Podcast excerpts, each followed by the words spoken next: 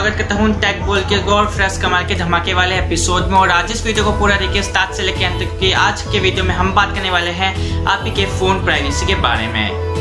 तो दोस्तों हमारे साथ ज्वाइंट हो चुके हैं Dipesh Saxena. Hello friends, welcome back to our channel and our series of the tech बोल। तो आप लोग सब कैसे हैं? मेरा मानना है कि आप लोग सब सही होंगे और कोविड-19 के टाइम पे अपने आप को सोशल डिस्टेंसिंग के थ्रू और लॉकडाउन को सारा फॉलो कर रहे होंगे।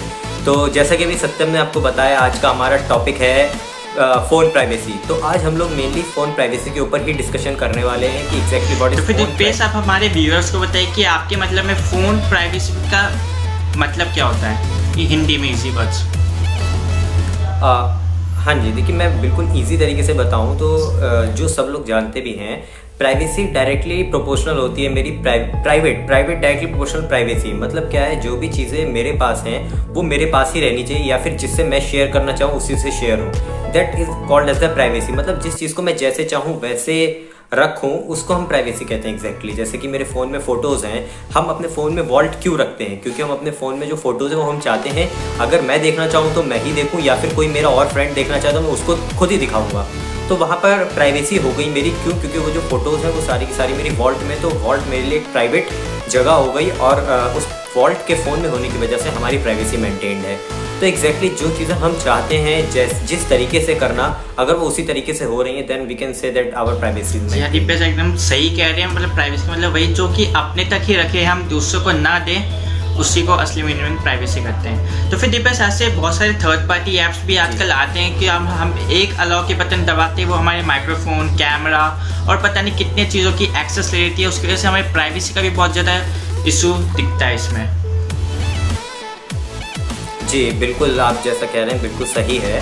अगर आप फ़ोन प्राइवेसी की हम पहले बात कर लेते हैं, तो आपको पता होगा कि हम लोग एंड्रॉयड यूज़ कर रहे हो। एंड्रॉयड में time to time security patches आते रहते हैं ताकि हमारी सिक्योरिटी ब्रीच ना हो पाए। बट उनके साथ साथ जो हम लोग खुद ही लोगों को परमिशन देते हैं, हैकर्स को परमिट कर देते हैं कि भैया आइए और हमारे फ़ोन में घुस जाइए, हमारी गैलरी में से फ़ोटोज़ निकाल लीजिए, उसको तो यार जो गूगल है या फिर जो एंड्रॉयड है वो तो उसको पैच नहीं कर सकता है, क्योंकि वो हमने खुद ही परमिट कराया है। क्योंकि गूगल भी कहता है अगर आप खुद ही परमिट कर रहे हैं किसी को अपने फ़ोन से फ़ोटोज़ निकालने के लिए, तो उसमें सामने वाला अगर बंदा फ़ोटो निकाल भी लेता है तो कोई दिक्कत नहीं है। तो अब जैसा कि आप कह रहे थे थर्ड पार्टी ऐप्स होती हैं, तो थर्ड पार्टी ऐप्स क्या करती हैं, जो आज हम लोग और जो सारी दुनिया ज़्यादातर कर रही है, वो क्या करती है, जैसे ही हमने कोई भी एप्लीकेशन डाउनलोड करी, सबसे पहले आज एप्लीकेशन आपसे एक परमिशन मांगती है that this application wants to access your gallery, phone storage and contact list.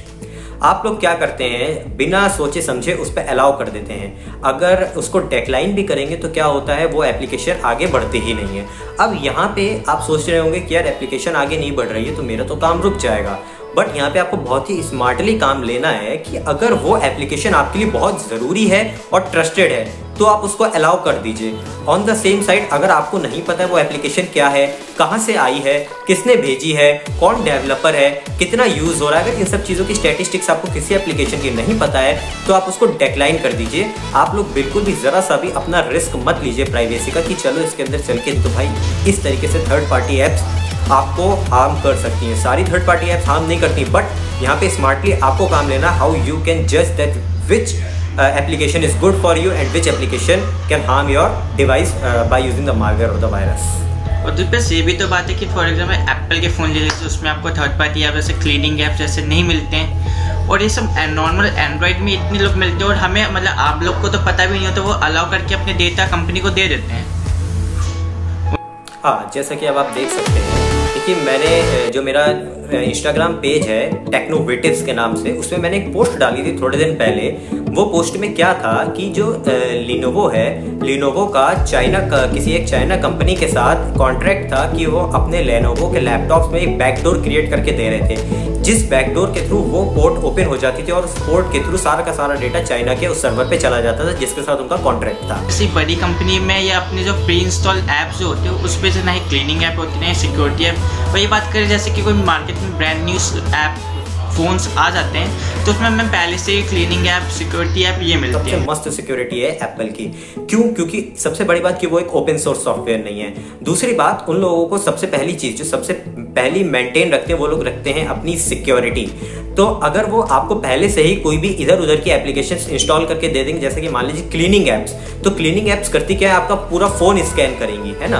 अब आप खुद ही सोचिए, कोई एप्लीकेशन आपका पूरा फ़ोन स्कैन कर रही है, पूरी मेमोरी स्कैन कर रही है, RAM, ROM and all the storage, तो क्या उसके पास सारा का सारा लॉग नहीं बन रहा होगा क्या?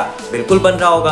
और मान लीजिए जिस डेवलपर ने वो एप्लीकेशन डेवलप करी है उसके अंदर कोई एक बैकडोर छोड़ दिया हो जिसके थ्रू पोर्ट ओपन होकर के सारा का सारा डेटा डेवलपर के पास जा रहा है, तो उस केस में तो आपकी सिक्योरिटी ब्रीच होती है। तो इसीलिए वो लोग ज़रा सा भी रिस्क लेना नहीं चाहते हैं कि भाई इस तरीके का कोई भी सिक्योरिटी ब्रीच उनके लिए हो। ये मैं एप्पल की बात कर रहा हूँ।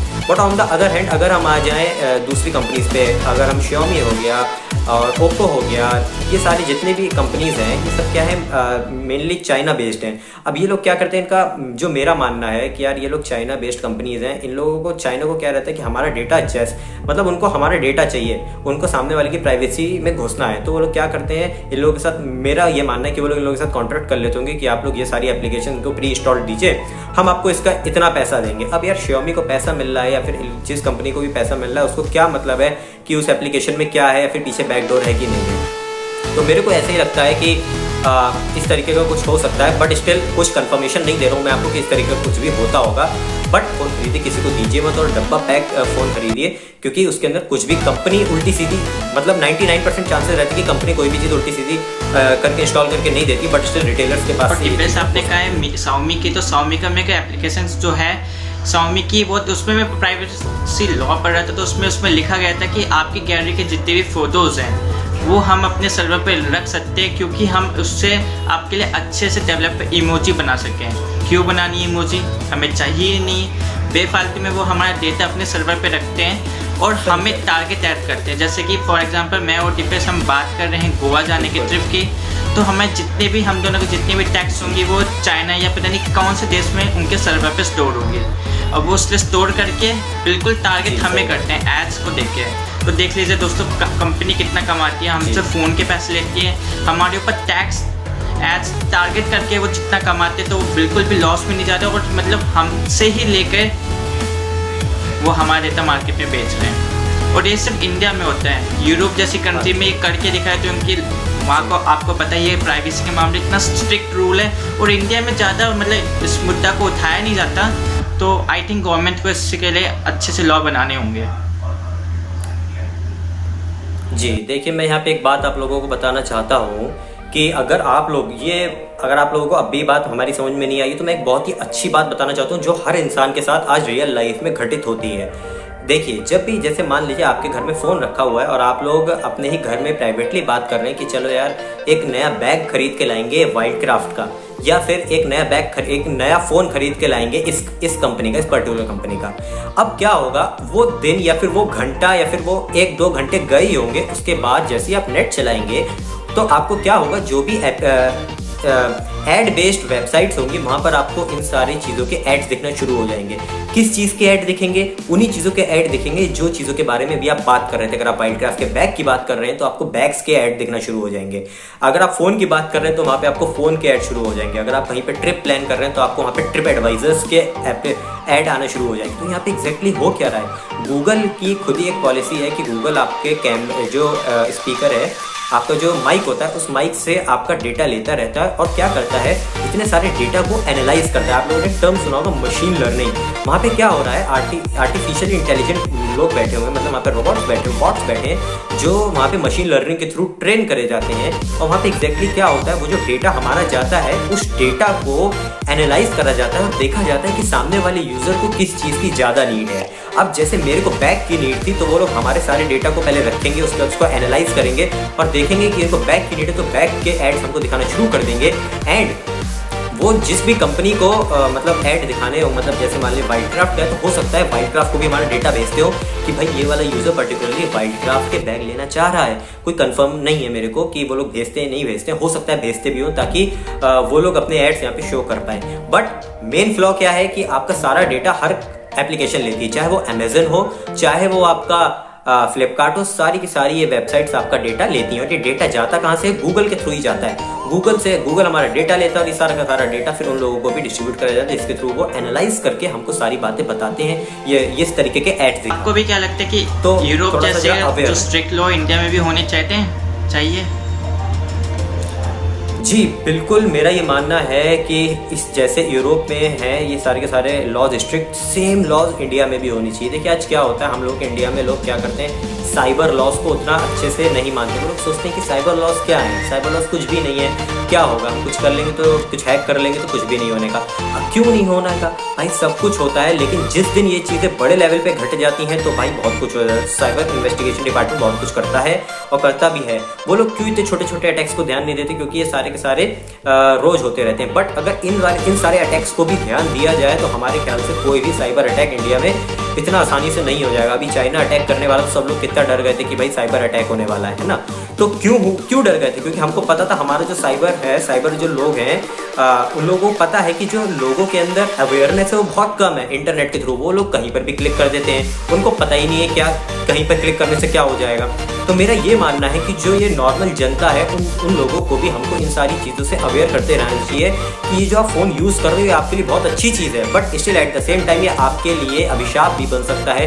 पता नहीं वो आपसे डेटा कौन सा कहाँ से ले करके कहाँ को दे दे और कहाँ बेच दिया जाए। कई बार तो ये भी सुनने के लिए आ जाता है कुछ थर्ड पार्टी ऐप ने डेटा हमारा लिया और वो डेटा हमारा डार्क वेब, डीप वेब में जाके बेच दिया। अभी जैसे कि आपको पता था, मेरी एक वीडियो आई थी जूम के ऊपर कि जूम आपका डेटा लीक कर रही। जूम ने क्या करा था, आपका डेटा लिया और उसके ऊपर तो CERT-In जो है हमारे इंडिया की एजेंसी CERT-In, उसी ने हमको बिल्कुल वार्न करा था कि जूम जो है आपका सारा का सारा डेटा ले रही है। तो उस टाइम पे क्या हुआ था, लोगों ने जूम यूज़ करना बंद कर दिया। बट आज देखिए तब फिर से जूम चल रहा है ना। तो आज भी मेरे को श्योरिटी नहीं कि पता नहीं जूम हमारा डेटा लेता हो कि ना लेता हो सकता है आज भी हमारा डेटा ब्रीच कर रहा हो। उनके जो डेवलपर थे उन्होंने कहा था कि मैं सारी चीज़ों एक नए अपडेट के साथ सही कर दूंगा, लेकिन इंसान की नीयत का पता नहीं कब बदल जाए।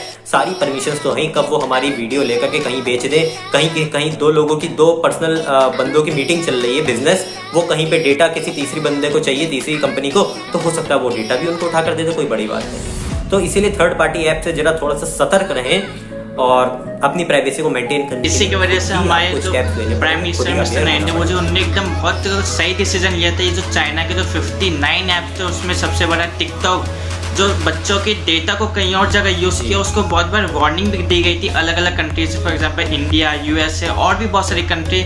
और आज तो आपको पता ही है टिकटॉक के साथ क्या हुआ है। जी बिल्कुल, हाँ जी, तो बिल्कुल सही है कि आप लोगों को अपनी प्राइवेसी खुद ही मेंटेन करनी पड़ेगी। और जैसे कि नरेंद्र मोदी जी ने करा है, सारी की सारी चीज़ों को डिजिटल कर दिया, ये भी बहुत अच्छी चीज़ है। But still at the same time हमारे प्राइम मिनिस्टर जी बहुत अच्छे अच्छे स्टेप्स ले रहे हैं डिजिटलाइजेशन के लिए, लेकिन सामने वाले को अवेयर भी होना पड़ेगा। क्योंकि अभी थोड़े टाइम पहले ही मैंने एक केस सुना था कि लोग क्या कर रहे हैं, गूगल पे का एक फेक ऐप बना रहे हैं, फिर पेटीएम का फेक ऐप बना रहे हैं, और सामने वाले बंदे को क्या कर रहे हैं कि जैसी पे पे बटन पे क्लिक करते वो डायरेक्टली दिखा देता है पे टू दिस। सामने वाला यूजर क्या करता है, चेक ही नहीं करता। जो सामने दुकानदार है वो चेक ही नहीं करता मेरे में डेटा आया है, पैसा आया भी है नहीं आया है। वो सामने वाले यूजर के फोन में देखता है कि पेड, और वो कहता है ओके हो गया है। लेकिन उस टाइम पे सामने वाले यूजर को क्या करना चाहिए, रुकवाना चाहिए। जो कस्टमर आया उससे कहना चाहिए रुकिए पहले मैं अपने फोन में चेक कर लूँ, क्योंकि पता नहीं सामने वाला जो बंदा आपके सामने एप्लीकेशन लेकर के आया है वो एप्लीकेशन कैसी हो सकता है वो एप्लीकेशन उसने खुद ही बना रखी हो जिसमें से वही आपको दिखाए कि पेड, उसके अलावा वो कुछ भी पे ना करता हो सकता है लोकल ऐप हो। तो इसीलिए कंफर्मेशन आपको खुद ही करना है कि पैसा आपके पास आया है कि नहीं आया है। अभी गूगल पे लोग क्या करते हैं, उस लोगों को भेज देते कि देखिए आपके पास एक रिक्वेस्ट आई होगी, आप उस पर पे पे क्लिक करिए, आपको इतना पैसा मिल जाएगा। सामने वाला बंदा जो है उसको ज़्यादा नॉलेज नहीं होती, वो क्या करता है पे पे क्लिक करता है और पासवर्ड डाल ही देता है, क्योंकि उसको लग रहा है कि मेरे पास इतना पैसा आने वाला है। लेकिन उसको नहीं पता पे से उसका पैसा चला जाएगा। वो डायरेक्टली पे पे क्लिक करता है, पासवर्ड डालता है, जितना पैसा उसने रिक्वेस्ट करा होता है सामने वाले बंदे ने, हैकर ने, वो सारा का सारा पैसा उस बंदे के पास ट्रांसफर हो जाता है। एग्जैक्टली एक तरीके की हैकिंग नहीं है, ये हमारी मासूम जनता को पागल बनाया जा रहा है। तो इसीलिए इस टाइम पर ये ज़रूरत है कि सामने वाले लोगों को, जो हमारी नॉर्मल जनता है, उसको अवेयर करा जाए। हम जैसे मैं हैं, हम सत्यम हैं, तो हम लोग या हमारे और भी साथ हम लोग मिल करके कुछ वर्कशॉप्स रख सकते हैं जिससे हम लोगों को इस बारे में अवेयर कर सकते हैं, और ये बिल्कुल फ्री ऑफ कॉस्ट होंगी जिससे सारे लोग अवेयर हो सकते हैं। दोस्तों बस बहुत ज़्यादा भरी होगी और उम्मीद है कि आपने बहुत सारा चीज़ सीखा होगा हमारी इसी टेक बॉल की इसी एपिसोड्स में। और आज इस वीडियो को बंद करके के साथ हम ये भी बताना चाहते हैं कि आप अपना डेटा को बहुत ज़्यादा सिक्योर और ऐसे जैसे थर्ड पार्टी एप्लीकेशन और भी चीज़ों के साथ ना सिंक करें, जिसकी वजह से आप थोड़ी लॉस में या मुसीबत में भी पड़ सकते हैं। तो दोस्तों बस, thank you for watching this video guys. My name is Satyam, we are watching tech talk from Satyam. I will see you.